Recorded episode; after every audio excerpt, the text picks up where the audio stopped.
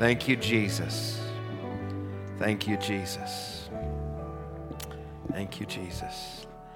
That'll be all the singing we'll do. We're just going to turn to the word this morning, to the book of John, chapter 1. If we could catch a little bit of what our brother Andrew was ministering on Wednesday about worship and uh, just real worship, just to adore Him, just to recognize Him for all that He is and all that He's done. May God help us.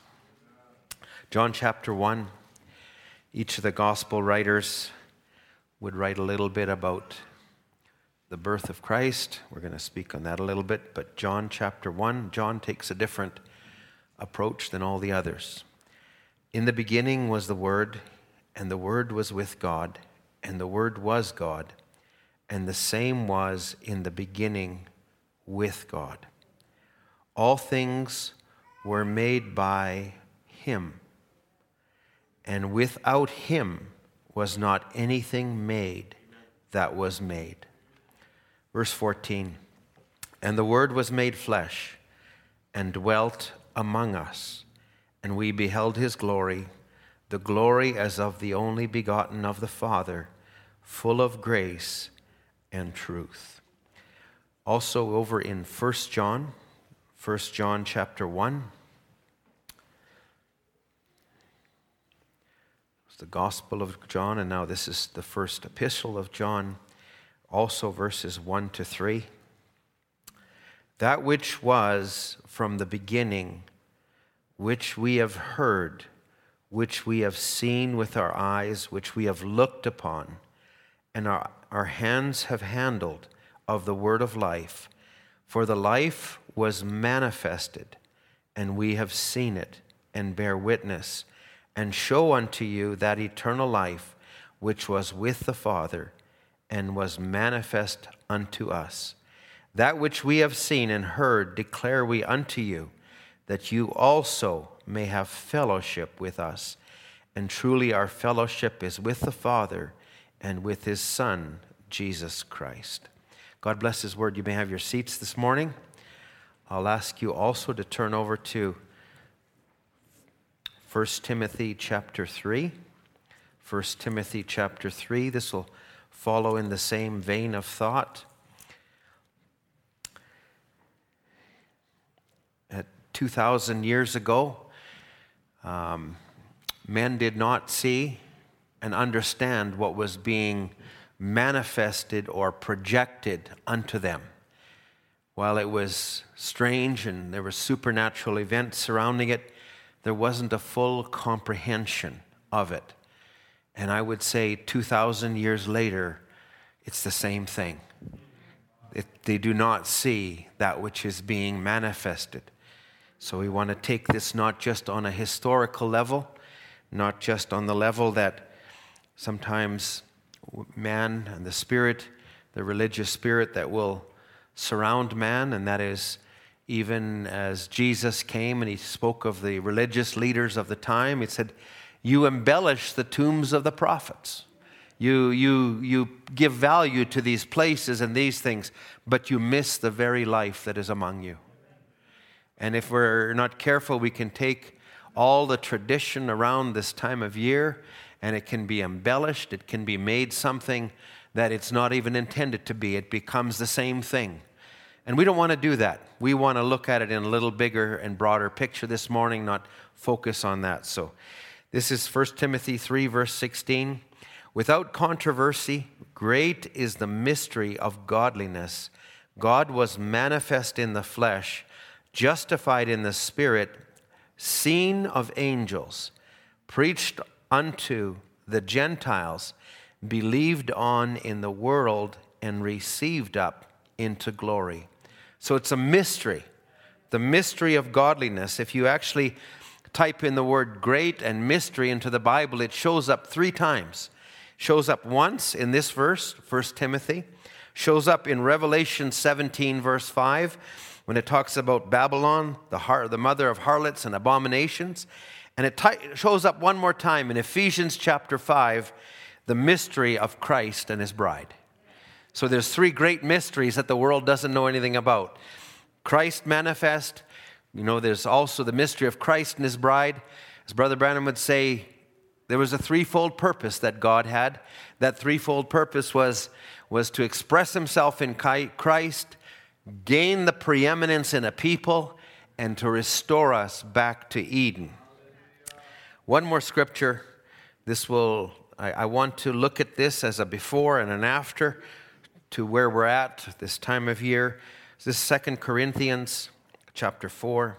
2 Corinthians chapter 4.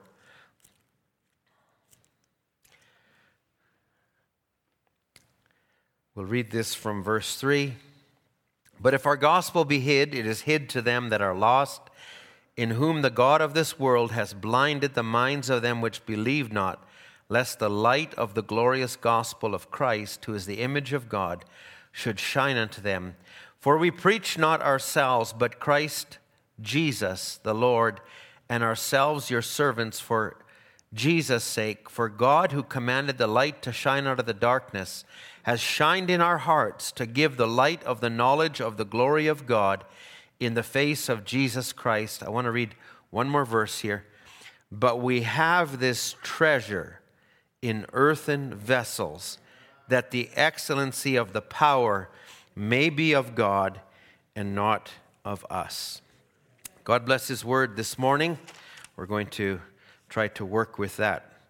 I want to take the service maybe a little different way this morning than I would normally do it, uh, and you just need to bear with me, and I need your grace for that. So I don't know if I've earned that, but if I could have a little grace, I'd appreciate that this morning.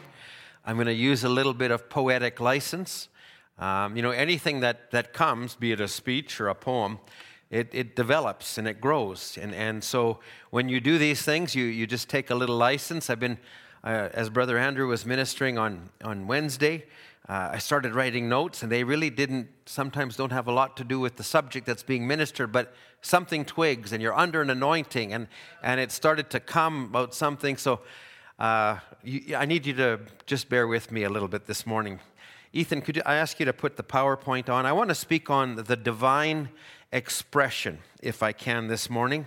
And uh, we want to just take a little bit of time just to, I want to give you a little bit of an overview, and then I want to take this on a little bit of, of a, a different way of doing this. But so I'm going to I'm going to go through some things here. This is going to go way back. I'm not going to try and cover the whole Bible, but I'm covering the whole Bible. Does that sound right?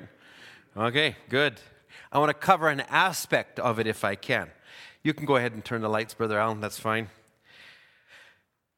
first message that we actually had recorded, and now there's an earlier one that's recorded, was the deity of Jesus Christ, spoken in 1949 on Christmas Day. I want to read about four or five quotes from that. It says, We are today all over the world being celebrated the birth of Jesus, which is traditional, just traditional. Jesus was not born on no December the 25th. That's impossible. The hills of Judea are full of snow at that time, so how could that be? Jesus, commonly by astrology and so forth, and by all of them, was born first around 1st of April when it was springtime. But this is a day which is all right, just set aside to worship in memorial of his coming to the world. So if, if you, you know, whatever way you want to take Christmas, well, I don't participate in those things.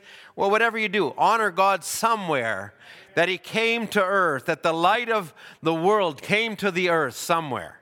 Do that if nothing else. One of the greatest gifts God ever gave was Jesus Christ. We know that. And he says, Now I want to speak this morning upon his deity, who he, who he is. So many of us has him, a little baby laying out there in a cradle and so forth. But that was just one of the pictures or one of the scenes. Today, I want to play this out in a little bit of a drama, so you just need to stay with me. I'll get to that yet. But he says it's just one of the scenes, eh, one of the pictures, just one, the one of the setting forth of the drama to bring it up to what he really is his deity. And he's always had a place that he showed his deity. So I, I want to, I want to just, that'll be a little bit of the focus of where I go. So, and he, Brother Branham would go on and talk about the scriptures that, that related to the, from Genesis, the promise of the woman's seed that would bruise the serpent's head, this promised child, Christ Jesus.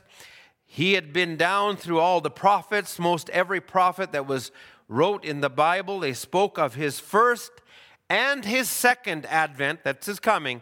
So the first is spoken of, but so is the second. And, and that's what we want to, because what happened at the first also happens at the second.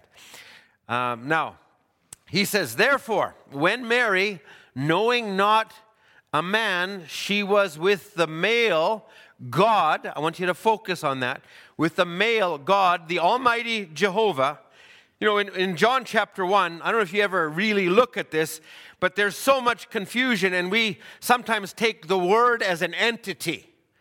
The denominational world, world makes the word an entity. It's a trinity. They make it a lot of that. But the Bible says when the word was made flesh, and, and, and it actually referred to it, it says him and his, male designation. So he is all God. He's all male. He and I, I wanted that to be clear. We were not worshiping something that's less than that. He's all man. He's all God. We're a reflection of him. So Mary, not knowing a man, was with the male God, the Almighty Jehovah. He overshadowed her, and God, the Creator, created a blood cell in the womb of Mary, knowing no man at all. And that brought forth the very creative blood of God to redeem us from our life coming in here being born by sexual desire. And the Bible would say we're redeemed by God, God's own blood. Now he says, How was it God's blood? God has no blood. How could it be? He said, It was God's creative blood that He created in order to redeem us, and He came and lived in the same body that He had created. Now, these are things that, that if you can think about them, they transcend more than the events of a baby in a manger and all the things around it. This is the greatest event that could have ever been God becoming flesh. He could not, as God, he could not suffer. He couldn't suffer temptation, sexual temptation.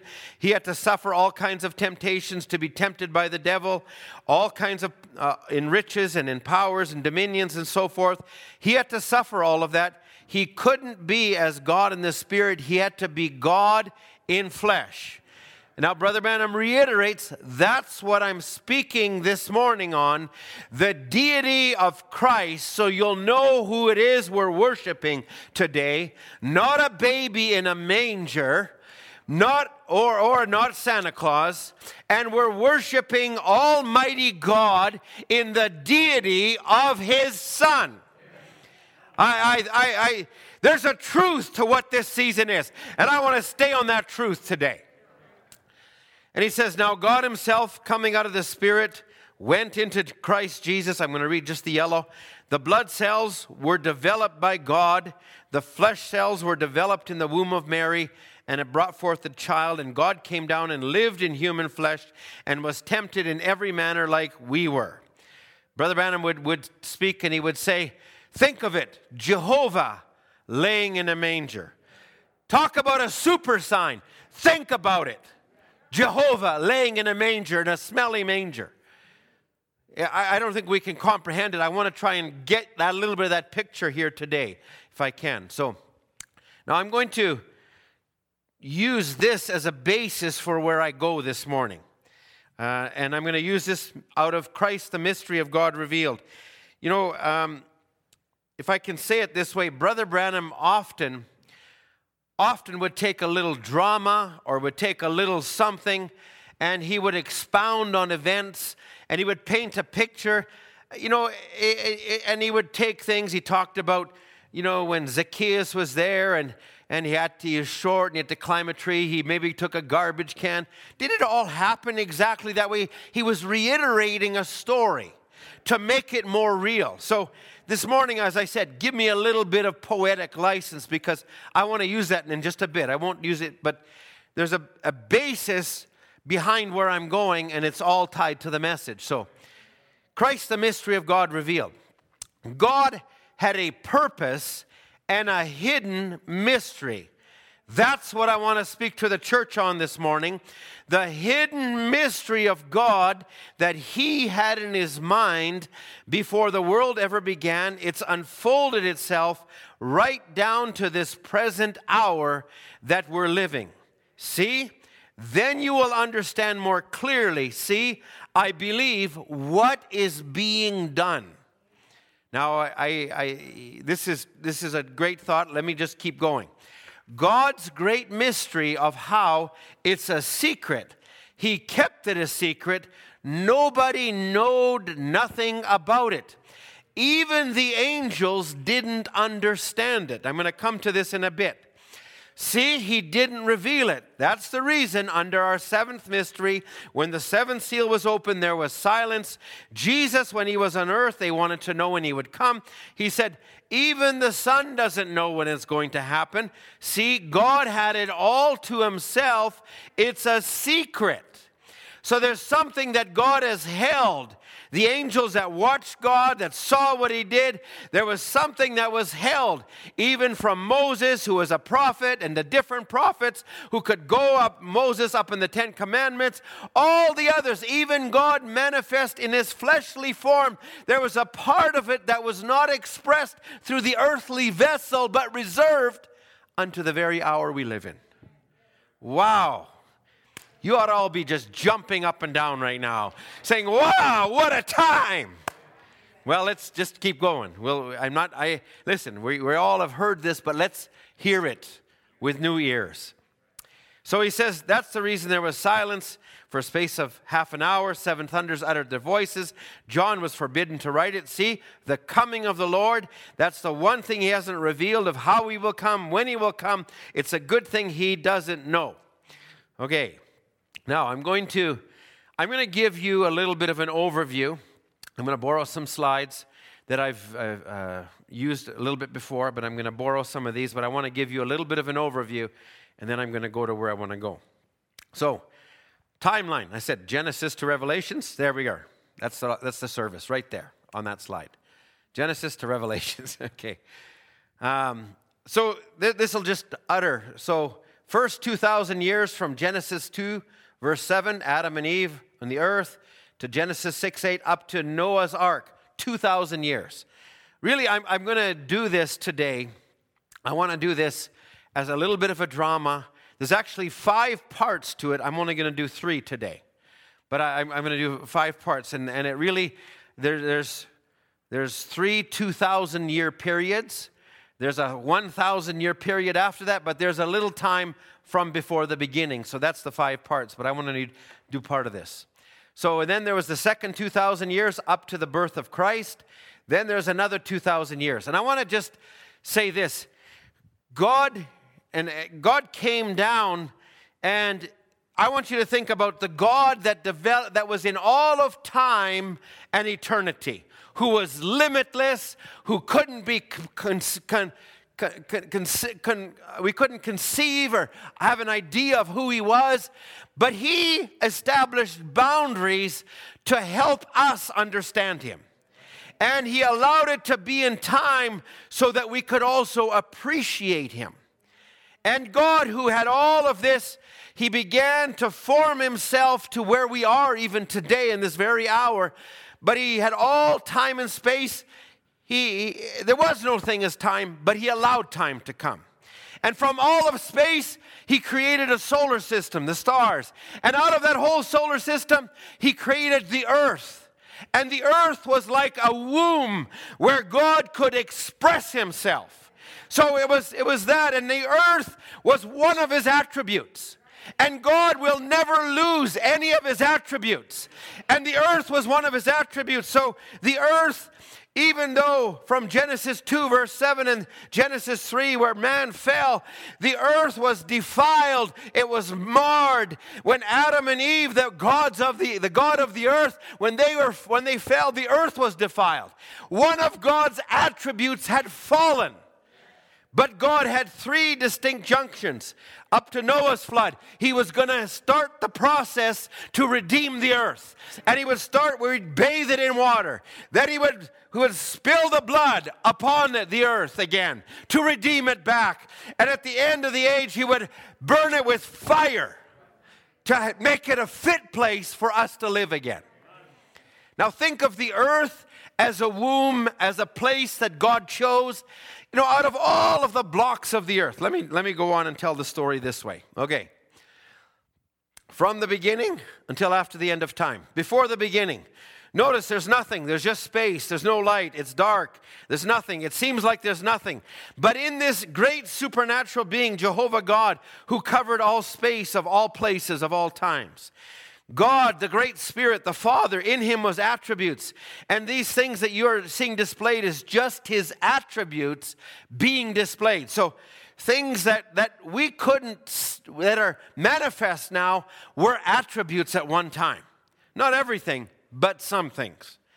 He dwelt alone. He was not even God. God is an object of worship. He was the great eternal one. After a while, I begin to see. I, I, love how Brother Branham would do this. If you ever want to just sit back sometimes and you drive down the road or, or, or, sit in your room and put on a tape, put on questions and answers on Genesis. And Brother Branham would start to say, Let's just hey, have a picture here. We're going to look over the banister of time. Let's just lean over and watch it all unfold. And he takes you on this journey, and, and it's wonderful when you, when you can go to that level. Allow yourself to go to that a little bit this morning. Is that all right? I know there's so many visuals in the world we live in. There's YouTube and there's social media and there's this and there's advertisements and everything.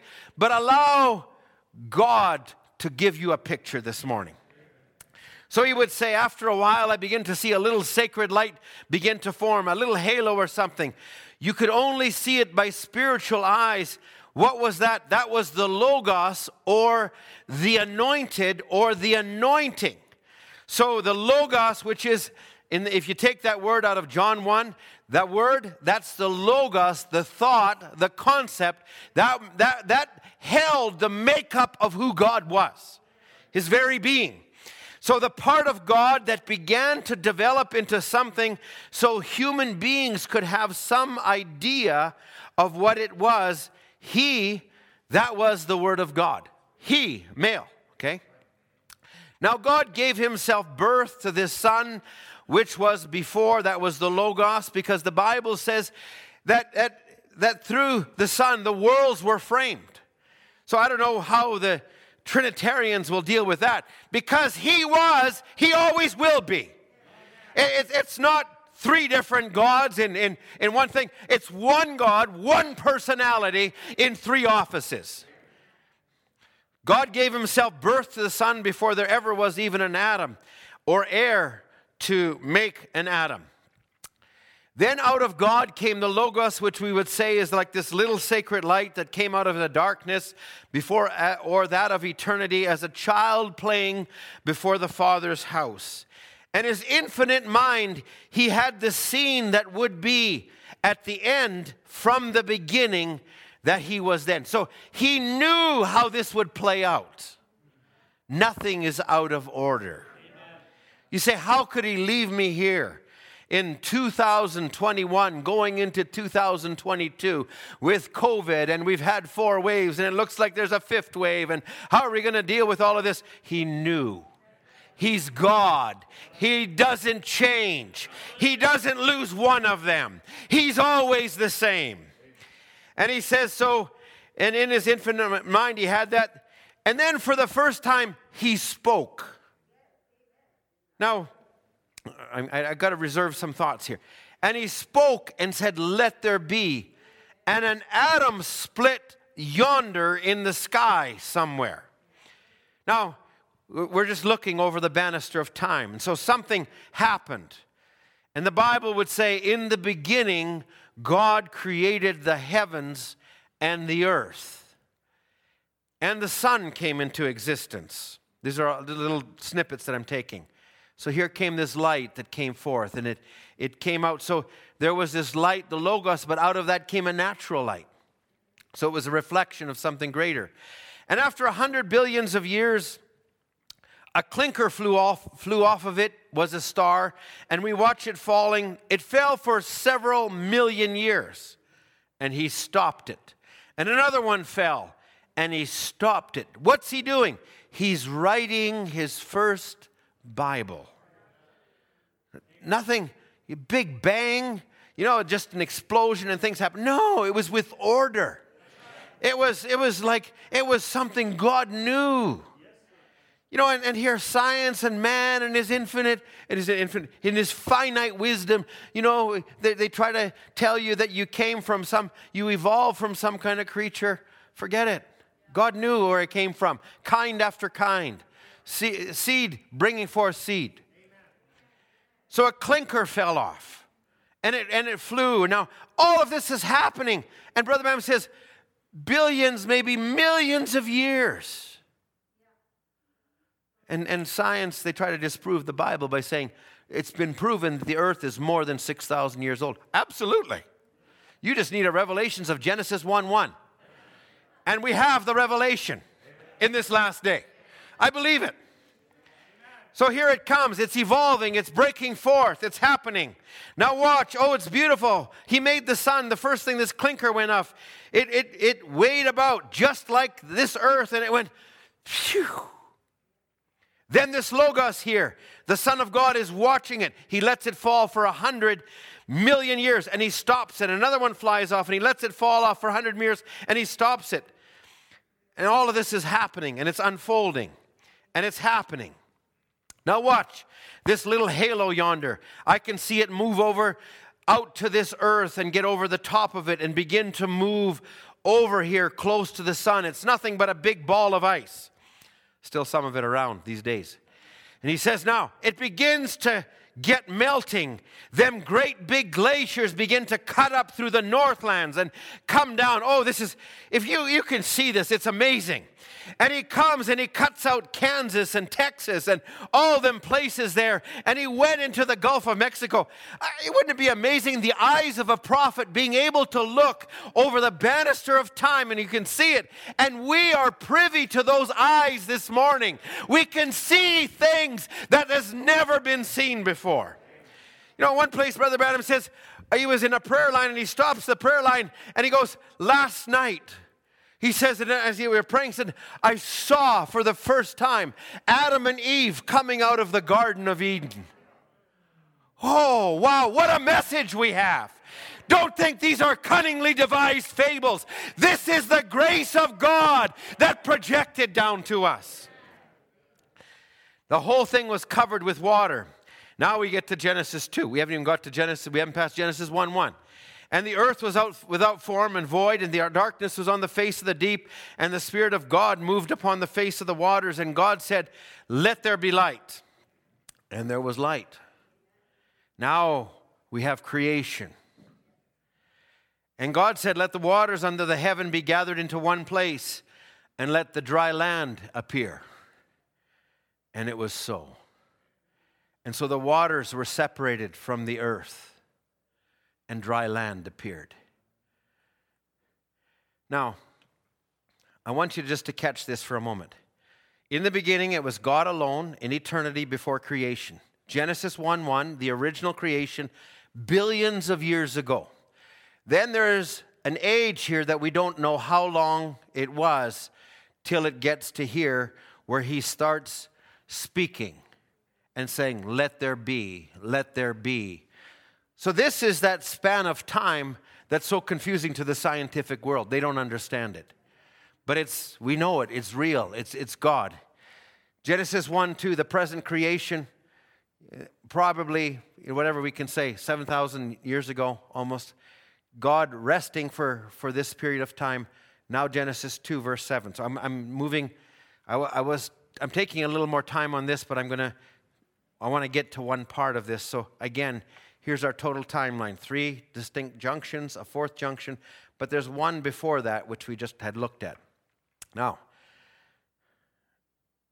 I'm going to just take this brief snippet, just a couple more. The first timeline spans from Genesis 2, 7 up to Noah's Ark. The second, and in there, just if I can say this, there was the fall. There's a, a seed that came on the earth, Seth's seed. There was also another seed that came on the earth, the serpent seed. So this is God's seed through Seth. This is the serpent seed through Cain. And those seeds continue to today.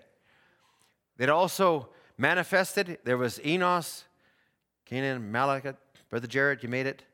Uh, Enoch, uh, Methuselah, Lamech. So all of this was the, the natural seed. Enoch was the seventh from Adam. He walked with God, a type of the rapture. So everything God was doing was with order to it. I, I, I don't want to get too caught up, but meanwhile, there was a serpent seed through Cain, the lineage carried in the ark by the, Noah's sons' wives. Then there was the flood. So this is the first 2,000 years. This is the covenant God makes as Noah comes out. There's a rainbow. The first time there's a rainbow, it's a covenant that carries right through to the end. He says, And this is the token of the covenant I'll make between you and every living creature. I set my bow in the clouds. It shall be a token of the covenant between me and the earth. The earth being one of his attributes, being a womb that God was going to house himself in. Let's just look at the second 2,000 years from Genesis 6, 8 up to Matthew 1, 2,000 years. There's a third we're not going to go into today. I'm going to pick up snippets of this today. But there was the first rainbow. That's when also that lineage of, uh, of Cain that came through is a guy named Nimrod shows up on the earth. And he founds this place called Babylon. But at the same time, God also calls Abraham, a Moses, a King David, a Daniel, all of this leading up to Jesus Christ. So we can see that there's all of these Nimrod, the Babylonian Empire, the Persian, the Greek, the Roman Empire, which continues on to today. Okay, I want to just say these two things and then we're going to shut the PowerPoint. Before the beginning, God had attributes. And one of his attributes was to be a savior. Now, to be a savior, there had to be something lost. God cannot purposely lose anything and then redeem it. It wouldn't be becoming to his holiness and his great judgment. He put man on free moral agency, knowing that man would fall. And in that, then, he became man himself in order to redeem back man that fell. That's the reason that Jesus was Emmanuel. If God sent another person besides himself, then he wouldn't be just. God had to come himself and take place, and God came down in the Spirit and took place. He had to be made flesh in the flesh of his own creative Son. Okay, I want to, I just need to read this yet. I want to, this will sort of set the basis for where I'm going. Um, in, in, uh, in 1 Timothy, it makes this statement Great is the mystery of godliness. God was manifest in the flesh, justified in the spirit, seen of angels. I'm going to just focus on that part. preached on in the Gentiles, believed on in the world. This is 1 Peter 1, verse 8, Peter's talking, and he says, We haven't seen him, yet we love him. Um, let's drop down to uh, verse 12.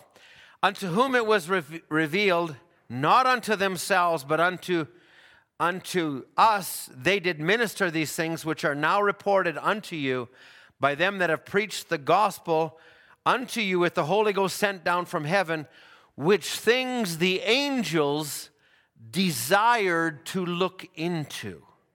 Now, that, that's really a springboard for the rest of the service for me. Wherefore, gird up the loins of your mind, be sober, and hope to the end for the grace that is to be brought to you at the revelation of Jesus Christ. Also, reading this from Christ, the mystery of God's reve- mystery of God revealed. God's secret mystery he had before the world began. What was in the back part of his mind, there was something that we, he was trying and was going to achieve, and he had a motive in doing it in order to let himself be expressed. First, he says, because first there wasn't even a moon, a star, and, atom, a molecule, or anything. He was God. He wasn't exactly, but he exactly wasn't God at that time because God is an object of worship and there was nothing to worship him.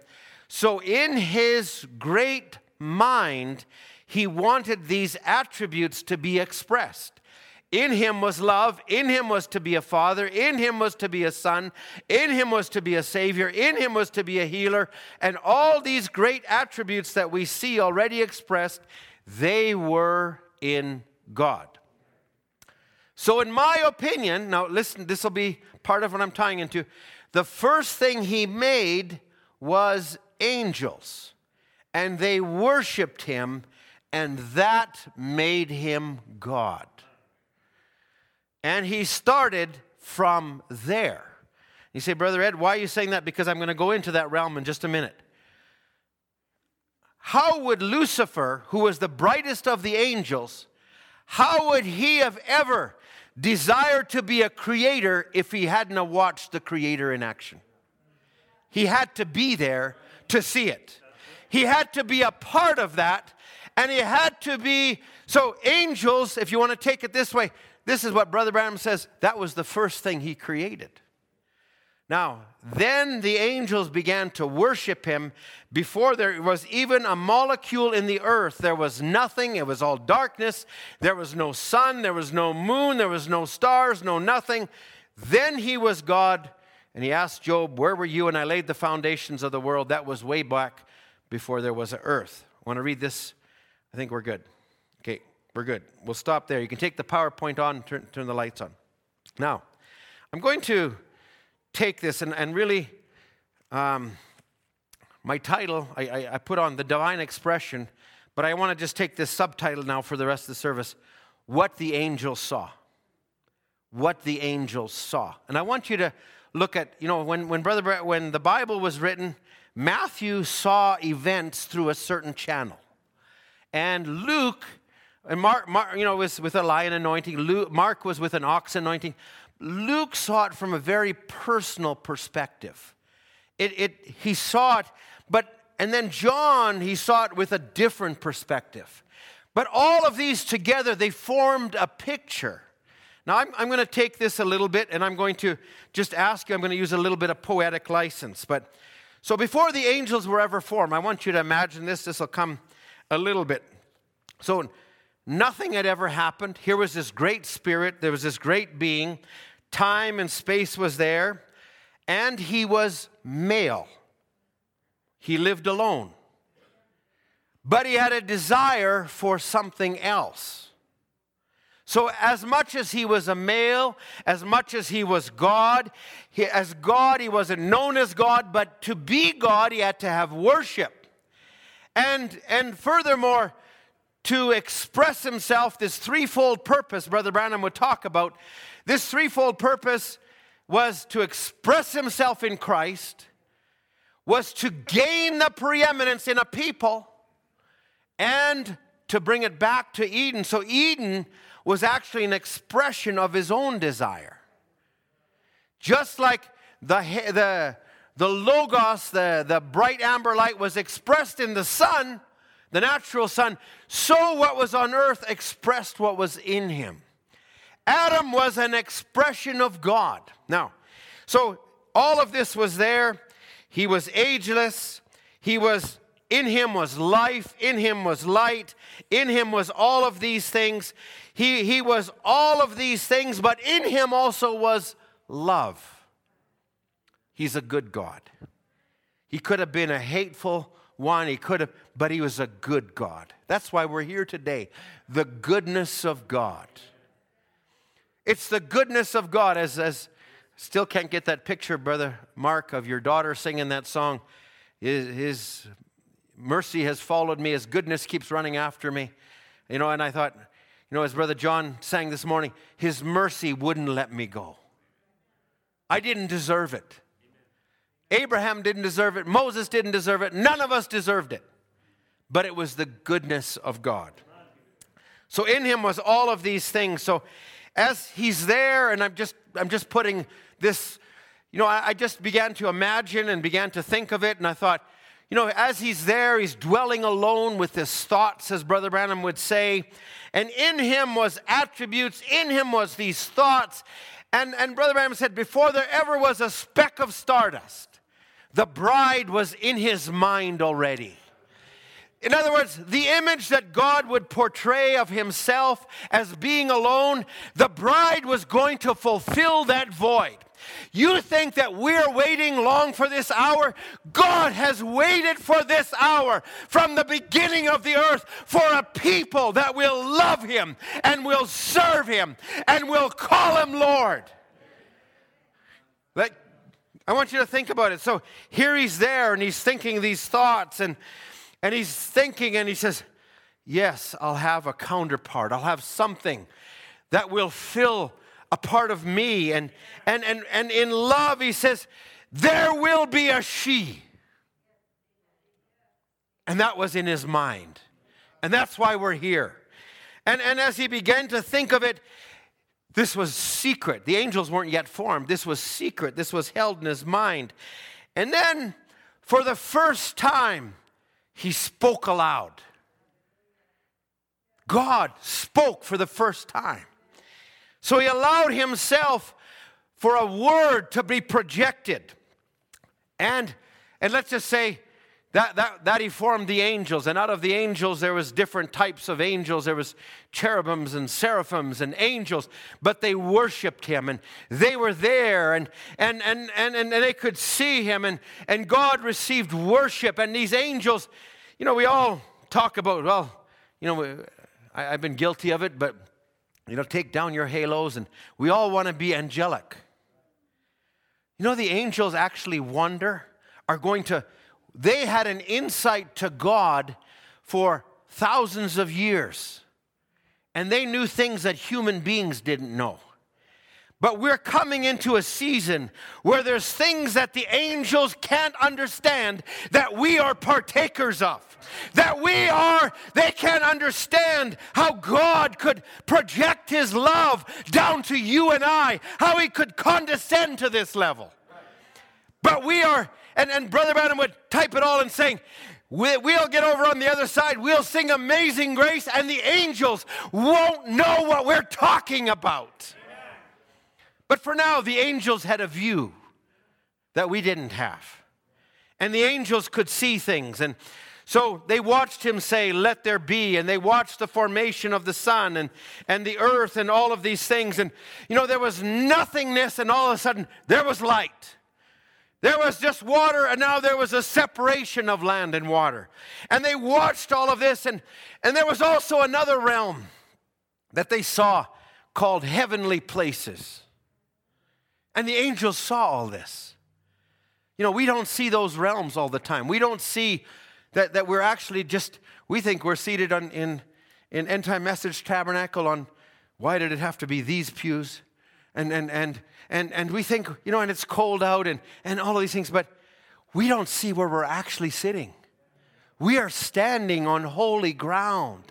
If we could see what we're partakers of, Oh, there's, I, I, I, Lord willing, I'll get into some of this at, at New Year's. But so now he, he, he creates these creatures, these angels, these, these messengers that would be a, they, they would serve his purpose.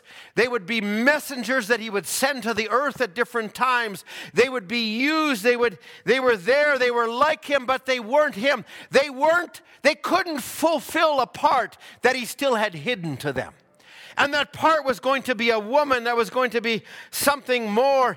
And now, for the first time, they watched as God, who is infinite, and, and how he took all of this limitless space, and now he formed planets and solar systems. And out of all of those solar systems, he would look and he would see there's this little piece of ice. It's called the earth and it, and it was moved into the right place where it be just enough that it could house and become the womb for something greater. And as he looked on this earth, I don't know if we can really recognize, but he had seeds that were already in the earth. He also had other things that were in the earth that were hidden, knowing they would happen. He had a rock somewhere in the mountains of Arizona that would have eagle written on it.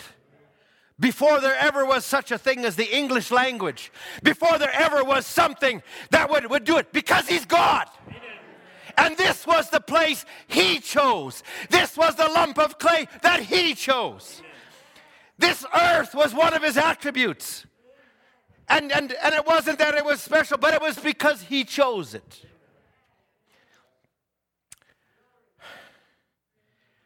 So now God could take all his great being and, and put it down into this focus of earth. Are you with me this morning?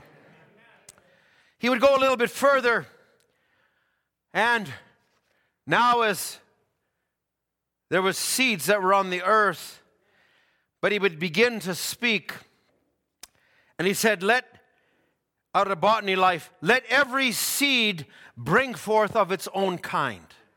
Now, here was an, an amazing thing. From one seed, God was able to put and project into that little seed everything that that plant would be in its life. And not only in its life, but in the life as it would come forth and it would bear forth other seeds, and it would continue on that way to this very day. Yeah, the, you know, the gardens we plant and, and the carrots and the peas and the, the lettuce and those things, those are all seeds that they're, they're a part of what God has planted in the earth, and it continues. And so the power within that seed was going to be tremendous because now God would, would, could you imagine the great God? He's saying, I'm going to, I'm going to draw boundaries that I'm going to work in. I'm going to put myself in this earth, and I'm going to put myself in this little seed. And, and eventually, he would put himself into a woman's seed. Himself, the king of the ages, the limitless God, was going to put himself in a little seed that he was going to deposit in a womb called Mary. That's the God that we serve. He's everything. He's so great, but He came to where we were at. He came and He came to this earth. Now, just, just bear with me in my folly. And not only that, but this seed could reproduce itself. This is, this is amazing because he, he, he uttered forth creation. On the sixth day, now they witnessed another thing. They hadn't seen the angels are watching all of this unfold. And they couldn't see this before. But now, on the sixth day, which was the crowning of God's creation, there was something that was projected out of the mind of God that wasn't just male, but female. And the two, though they were divisible, they were one. And, and he and in the beginning, he created them, male and female. He created, so the angels are witching. Like, could you imagine you're standing there as an angel, and all you've ever known is he, he, he. You angels, which are, are, are, are always identified as male beings, he, he, he. For the first time, they see female. Think about that something's unfolding here. They still don't know what's in the back part of God's mind, but they see something unfolding. What is this that's happening here? I don't understand this. And you, could you imagine the conversation around the water cooler? Wow, did you, did you see what happened there? There's, there's something unfolding. It's glorious. We don't understand it. We don't know it. But He's God. And they worshiped Him. And they worshiped Him. And they worshiped Him.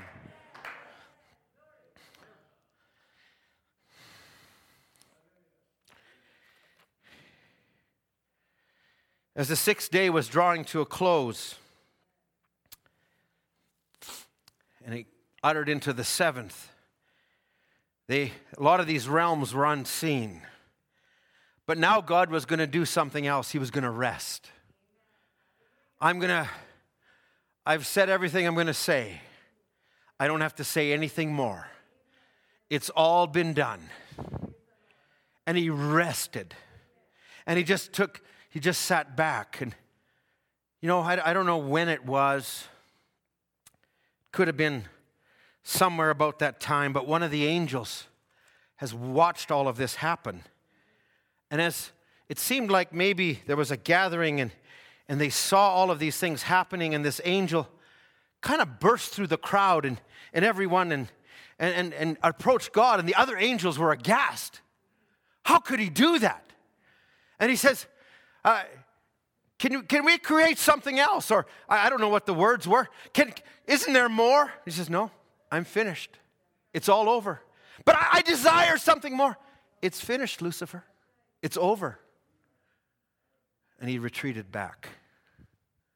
But something was happening. Iniquity was found there. So here's all the angels. Now, out of those angels, one of those angels had another motive, another, the brightest of all the angels, the one who could influence many other angels. He began to be made manifest. And certain angels were attracted by that, and other angels remained true to what God had said. But there was all of these angels, and, and this angel was actually cast down into earth. Now, could you imagine what was unfolding there? The first church split that ever happened happened in heaven. Could you imagine what the angels saw? How can this happen? How can this be? All we've known is purity and glory and light. And how did this happen today? I read some of this from a, a book I, that kind of inspired me with a couple of thoughts. But I took it from the message, and that's my filter. That's, that's my ultimate filter. But as they watched this, then on the seventh day, God begins to take a piece of earth that was there and he begins to mold it and he begins to shape it. And as he shapes it, and they saw it for the first time, and they saw that what was created on the sixth day was in the image of God, but this was to be the housing place where God would, would, would make himself, his image, visible. The image that Moses saw, he says, Moses, I desire to see, to see, he said to God, I desire to see you. And God said, You can't see my face, but I'll show you the back part of a man. And when Moses looked and he saw the back part of a man, what did he see? He saw a back, but it had stripes on it, bleeding stripes. What was it representing? What God was becoming. God carved the clay the angels watched all of this and they said, Was this what the Lord was thinking when He created one? And they watched it all, and this was the image of God. And as they watched things unfold on the seventh day, and everything's just unfolding. Their eyes must have been with wonderment. So that's what that tree would unfold, and that's how that light would be, and this is how those things would be. And at the same time, here's Adam walking on the earth, and he's naming the animals, and he's doing all of these things, and yet within Adam is an emptiness and a loneliness, and Adam couldn't understand it, but it was a reflection of God. And Adam was expressing a part of God, but there was a hidden part of the expression that Adam couldn't understand. And he said, Am I just like you? You're alone, I'm alone, and all the others have something. And he says, Adam, I'm going to put you to sleep. I don't know how many days, weeks, years, Adam had this ache in his heart. But he had an ache in his heart for companionship on a level and, and, and the angels are, all they ever saw was male, male. And now there's female in, in, in, in, the, in that heavenly realm, that theophany realm. But on an earth, it's just one. And creation's finished. Where is she? She was always there in him.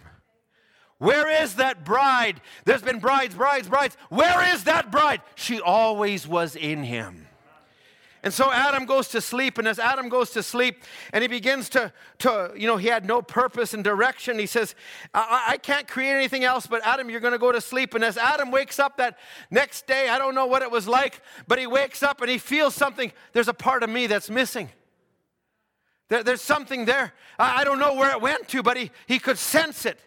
And I don't know how God brought the woman to the man, but he brought the woman to the man, and as he brought her to the man, and, and, and Adam for the first time saw, it was an expression of all that God was. It was an expression of all that Adam desired. It was an expression of God projecting himself. It was a divine expression. The angels must have seen it all. They go, wow, wow, wow. Could you, could you, can you put yourself in that heavenly realm? What the angels are seeing, what they're witnessing? I'm going to have to move quickly. I'm, I'm, I'm, using this as a bit of an act. So, this is just the prelude as, as act one of the drama.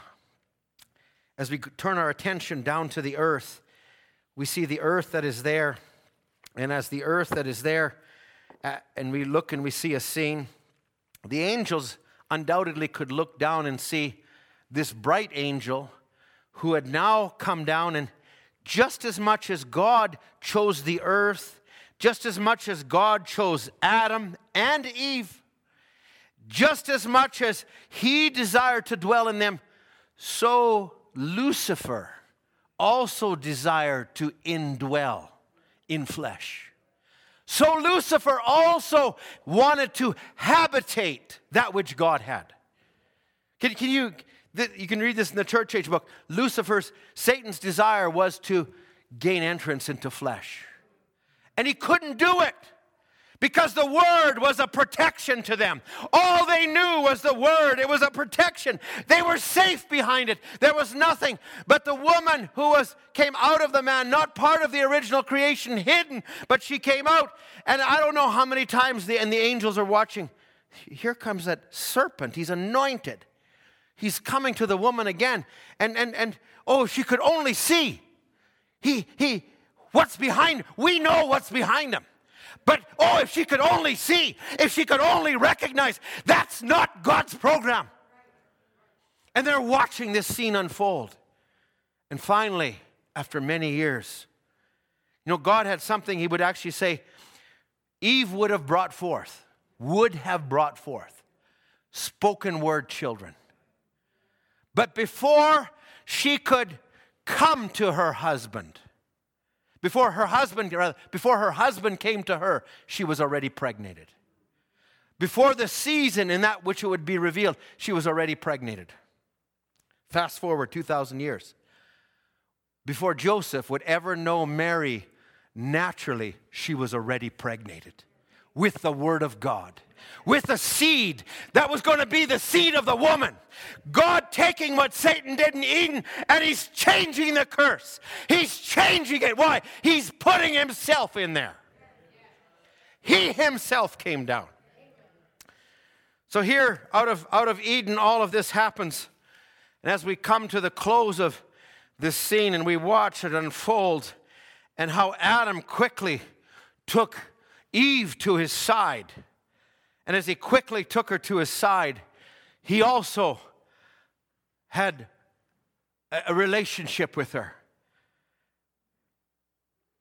We see that as the scene closes, Adam and Eve are being cast out of the garden. We see that the cherubims are ushering them out. They are saying, God, you, you get them out of there. They're cast out. And the cherubims, I, I don't know what they're looking. They said, How could this happen? He's God. And, and, and, they, and they must have looked and, and how they must have seen the sorrow in God's eyes. But before they went out, something else happened that they hadn't seen before. You can go into the message, the cruelty of sin and, the, and, the, and what it cost. And all of a sudden, as Brother Branham would take the scene and say, I see something coming down. It is four letters L O V E. Love. I can't stand to see my children like that. And God comes down, and for the first time, blood was spilt. And God takes that animal blood and He provides a covering for Adam. And the angels must have stood back and say, Wow, we've never seen that kind of love before. We know God is a God of love, but I didn't know. Wow, look, did you see what He did there? He stooped down to their level. He became this. And as they're walking out of the garden, those garments are flopping against them, flopping against them. They couldn't understand it. The angels are, are looking and say, I don't understand this. The scene closes. And we started Adam and Eve. I'm not gonna, I'm not gonna take all this, I'm gonna take just the part of the angels now. So you just stay with me a little bit if you can. As Adam and Eve come out, the scene unfolds. There's two sons.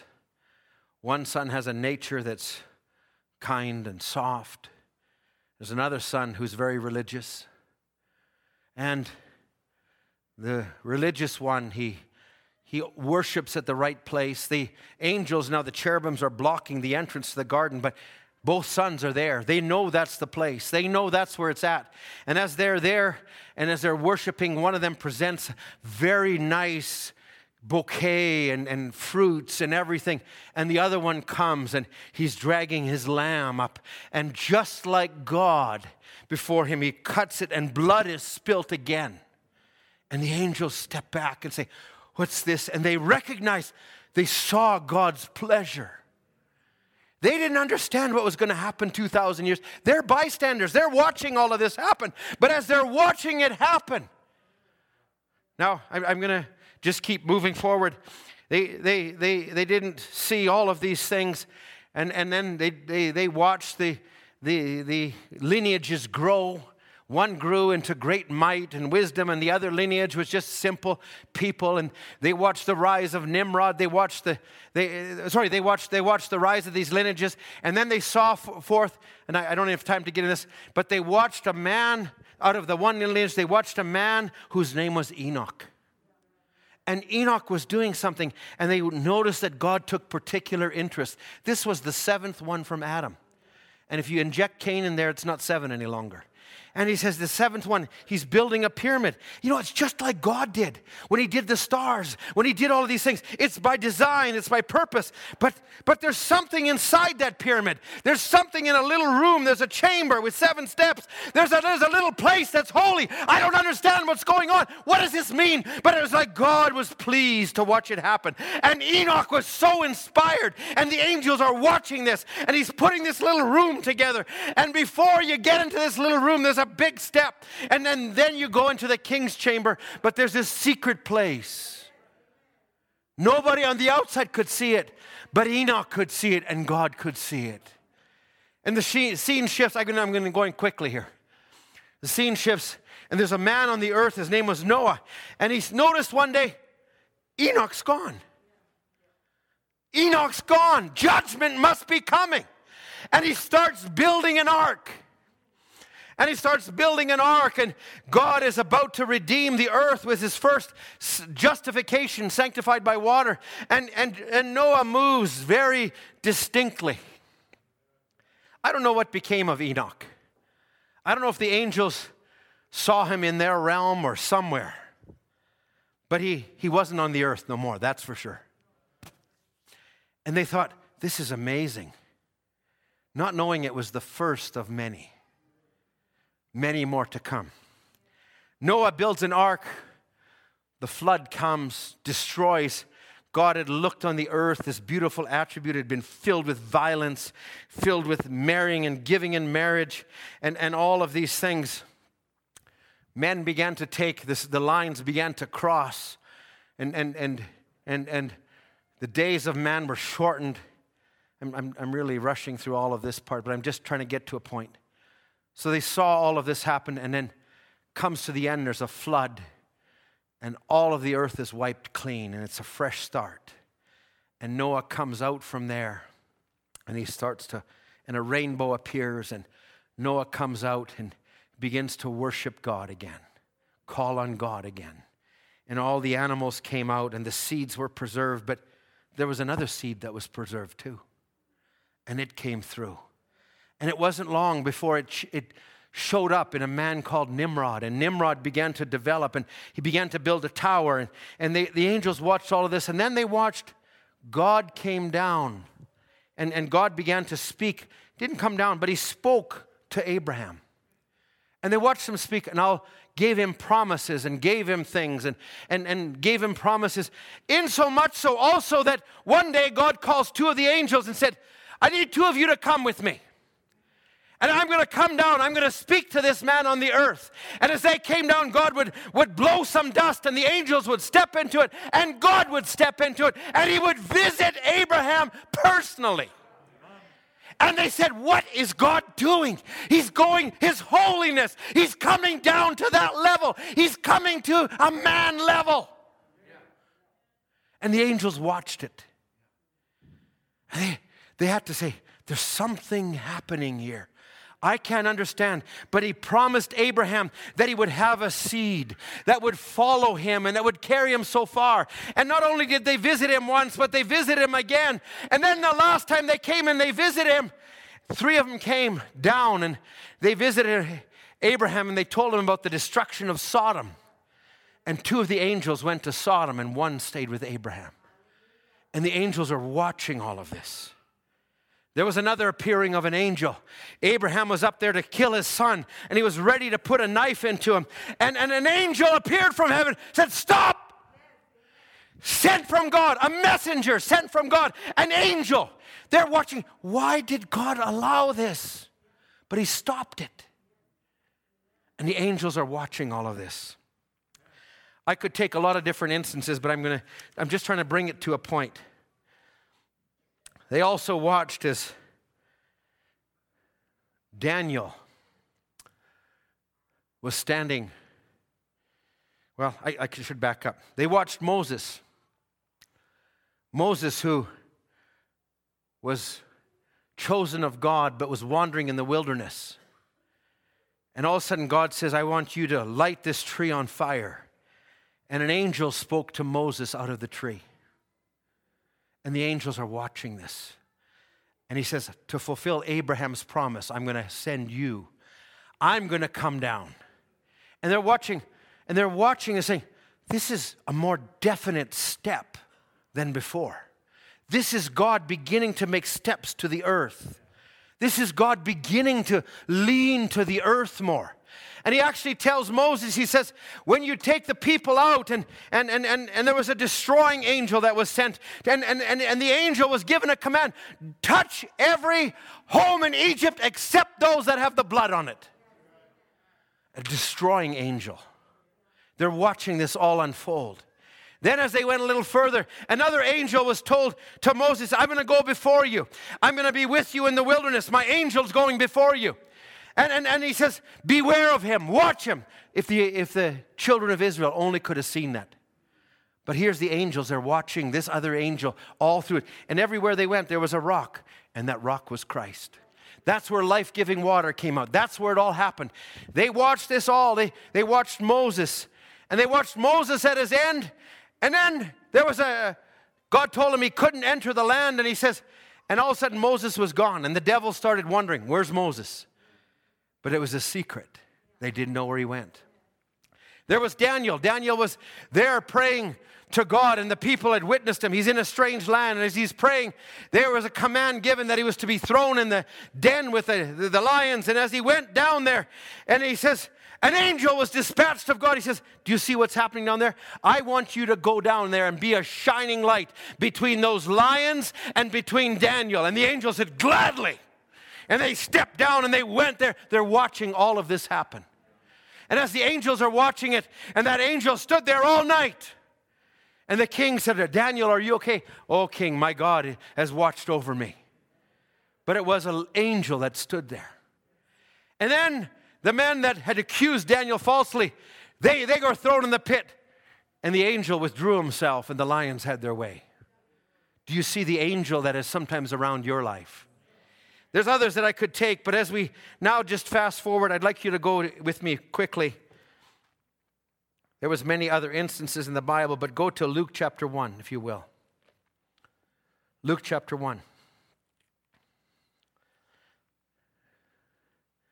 This is now Israel, who'd been a nation who I, I, didn't even get into the part of this piece of land and Jerusalem, which God had desired, and, and it was to be a womb for a people. But we're, we're going to just move past all of this. And then it says, now here's a priest in there at a certain time, and he's, he's, he's offering incense. And in verse 11, and there appeared unto him an angel of the Lord standing on the right side of the altar of incense. And when Zechariah saw him, he was troubled, and fear fell upon him. But the angel said unto him, Fear not, Zechariah, for thy prayer is heard, and thy wife Elizabeth shall bear thee a son, and thou shalt call his name John. And you shall have joy and gladness, and many shall rejoice in his birth Verse 10 And many of the children of Israel shall he turn to the Lord their God, and he shall go before him in the spirit and the power of Elias, and turn the hearts of the fathers to the children, and the disobedient of the wisdom to the just, to make a people ready, a people prepared to the Lord. And the angel, and then Zechariah said unto the angel, How, how is this going to happen? I'm an old man, I'm well stricken in years. And now the angel identifies himself. And he says, I'm Gabriel that stood in the presence of God, and I was sent to speak unto you and to show you these glad tidings. And behold, thou shalt be dumb and not be able to speak because you didn't believe these words in the season. I'm, I'm just going quickly. This angel was dispatched. Gabriel, there was notable angels in the Bible. There was Gabriel, there was Wormwood. Wormwood was the destroying angel that was sent to cover the earth with, with floodwaters at the time of Noah. And both these angels were standing at the side of God one day, and there was three Hebrew children that were going into a, a furnace. And as they were going into a furnace, both these angels were ready. They knew that God could help them. Wormwood said, I'll go down there, I'll wipe them off the mouth with, my, with the floodwaters. And Gabriel said, I'll take my sword and go down there. And, and God said, Angel, step back. I'm going down myself. I'm going to walk in the fire with them. Listen, this is the God that filled all time and eternity. This God began to project himself, express himself to the earth. He began to show himself. But now the angels are watching this unfold and they're watching, oh, there's going to come another Elijah. And a Gabriel's dispatched. Now let's just jump ahead to verse 26. In the sixth month, the angel Gabriel was sent from God unto a city of Galilee named Nazareth to a virgin espoused to a man whose name was Joseph of the house of David, and the virgin's name was Mary. And the angel came unto her and said, Hail, thou art highly favored, the Lord is with thee. Blessed art thou among women. Could you imagine as he went off with that message? God must have instructed Gabriel this woman is special.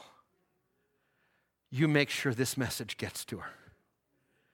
And Mary didn't even know Listen, friends, Mary is a type of the bride. We have been given a message. Listen, Mary didn't have life, but now she was the one who was chosen to fulfill Genesis 3:16.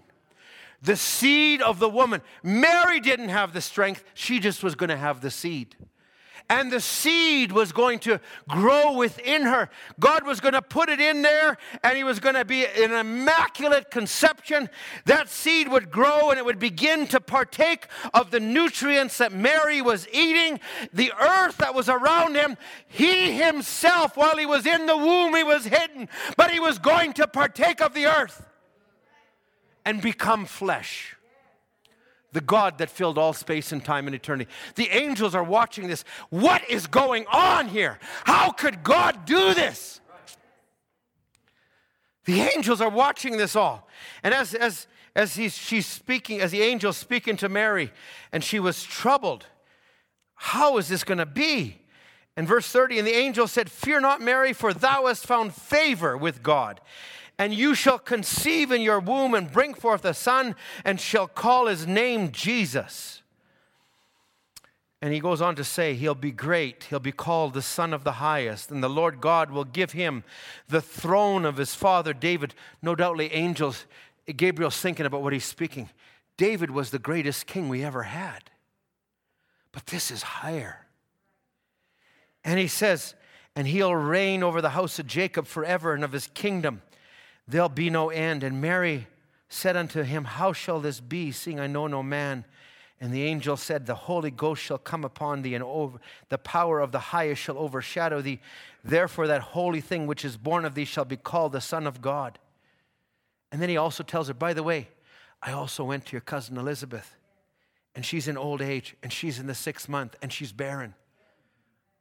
But Mary, you're carrying a seed that's got everything that God has ever been is projected into this seed.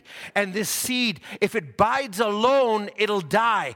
But it has to die that it can bring forth many more unto God. Because in this seed is the DNA and the genetics for the bride. He's going to hold it. She's the new creation. She is the one that is going to be in Him. In fact, You'll just carry the seed and you'll mention Jesus, his name the first time, and it will be enough to bring your barren cousin's dead baby to life. Think about it. I, I wish I could express this the way he says, and Mary just said, like, this is, this is too big for me to comprehend. But whatever you say, be it unto me according to your word. Now, let's just jump quickly because this is all in secret. This is in the womb. Nobody knows what's going on. There's just a few people on earth that know what's going on. Back to Matthew chapter 1, verse 18. We're just about done. And the birth of Jesus Christ was on this wise.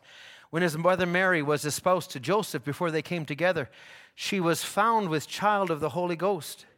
Now, there's something that happened here. Joseph was a just man. And, and he, I, I don't want to, like, I, am trying to believe Mary and everything she said, but I don't understand it. I, I don't want to put her away publicly, but I'll just put her away privately. And what does God do? This isn't going to work. And while he thought on these things, God dispatches another angel. And he says, An angel of the Lord appeared unto him in a dream, saying, Joseph, fear not to take and the angels are watching. There's something special. There's been one dispatch, there's another dispatch, there's another one again, all in the space of just a short time. What's going on here? God was watching over his word. He was going to see that it was fulfilled.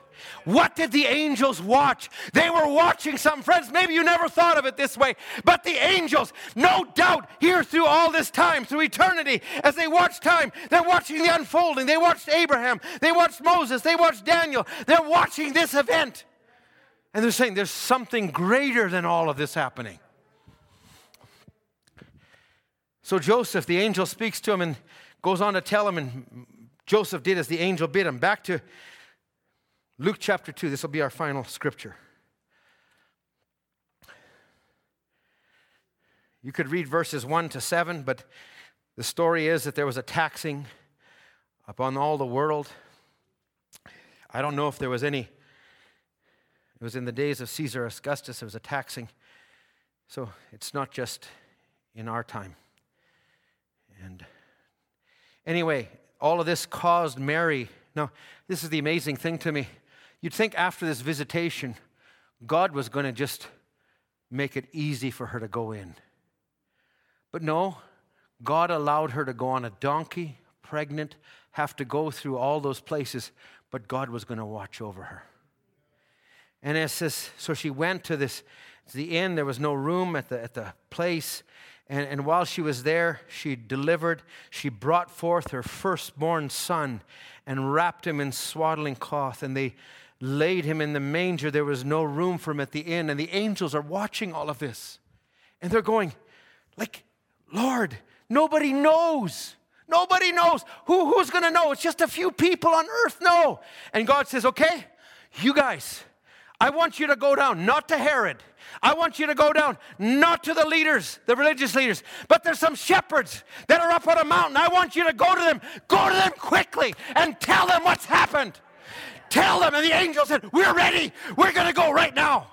And it says, In the same country, shepherds were abiding in the field, keeping watch. And lo, the angel of the Lord came upon them, and the glory of the Lord shone around them, and they were sore afraid. And this is one angel. And the angel says, Fear not, for behold, I bring you good tidings of great joy, which shall be to all people. For unto you is born this day in the city of David a Savior, which is Christ the Lord. And this will be the sign.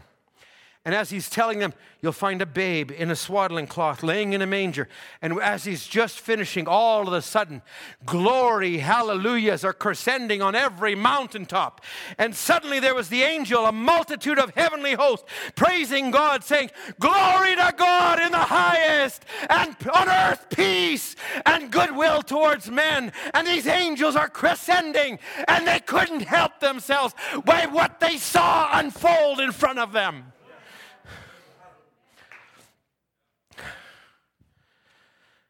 And as it came to pass, as the angels were gone to heaven, the shepherd said, Let us go. Listen, I'm going to stop there. That's not even quite the end of scene two, but I, I trust I, I wanted to get to this point. There's more I want to get to, but Lord willing, we'll do that in a future service. Let's have the musicians come. Are you happy to be a partaker of what you see in this day? We're not looking. Ethan, just put up the PowerPoint if you will. Just go to that last slide. We're not looking back in just history. We're not looking back in that. We're not just looking at there's a taxation and there's a scene, a nativity scene, and there's a donkey. And I won't put the wise men close because it took them time, so I'm going to put them over in another room. No. This is something greater. Let me read what do you have that PowerPoint, Ethan? Go to uh, 55 if you don't mind. Deity of Jesus Christ. Let me finish this. The deity of Him. Some thinks of Him as a little baby, but He's the one that stood on the invisible platform, reached out His hands and spoke, Let there be light. And there was light. That was Jesus Christ. He was in the world, the world was made by him. They didn't recognize him. He was and he is the deity of God. You talk about miraculous things back there, you talk about shouting. When he performed these things, he says, Now, that same power, that same Christ, that same power that spoke the world into existence is in those people that's got the Holy Ghost. Where is the deity of God? Is it is his focus now on, on, on, a, on a baby in a manger at that season, or is it on a people that has received the word that are also a deity in their season? It's upon us. Let me, let me go back just to this. That devil's lying you. You're sons and daughters of God. The deity is not in heaven, it's in you. He says, when you realize the Almighty God lives in you, immortal life, that life of God is in human beings. And he says, Oh, who is it? Christ. Christ the deity. Brother, sister, that deity is in you a little while. He says, I'm just jumping down here. No, Christ in you. We're not worshiping Christ in the manger, but Christ in you, the Holy Ghost, the hope of life. Hallelujah. The Creator, God Himself in the human being. Brother, when the deity of Christ by the Holy Ghost comes in the human part, it culls out everything that Christ hasn't created. You know that's the truth. This is all of the same message. I, I, I, took today's subtitle as What the Angels Saw. Lord willing, I'd like to take one on what the angels couldn't understand. And we'll do that some other time. I just wanted to bring it from that perspective. This is the last one. Christ in you, the hope of glory, not in the cradle, in you. When Christ is in you, he's here today, the Son of God moving up, his great church moving. We'll stop there. Let's all stand together. I trust you bear with me in my folly today, but may something be inspired to make this not just a season of looking back, but a season of where are we? Amen. That God that came in flesh, that God is still here. The angels are still here, but there's a bride that is here. That bride that was held in that seed, she is here. And as much as he's desired to express himself, so much is he desiring to express himself in us. Do you believe that? Down from his glory, ever living story. Let's sing it. If you want to worship God this morning, worship him just for a song or two. We'll dismiss you. Tonight, our brother John is going to speak for us. We're looking forward to that. But let's worship the Lord. Can we do that? Down from his glory.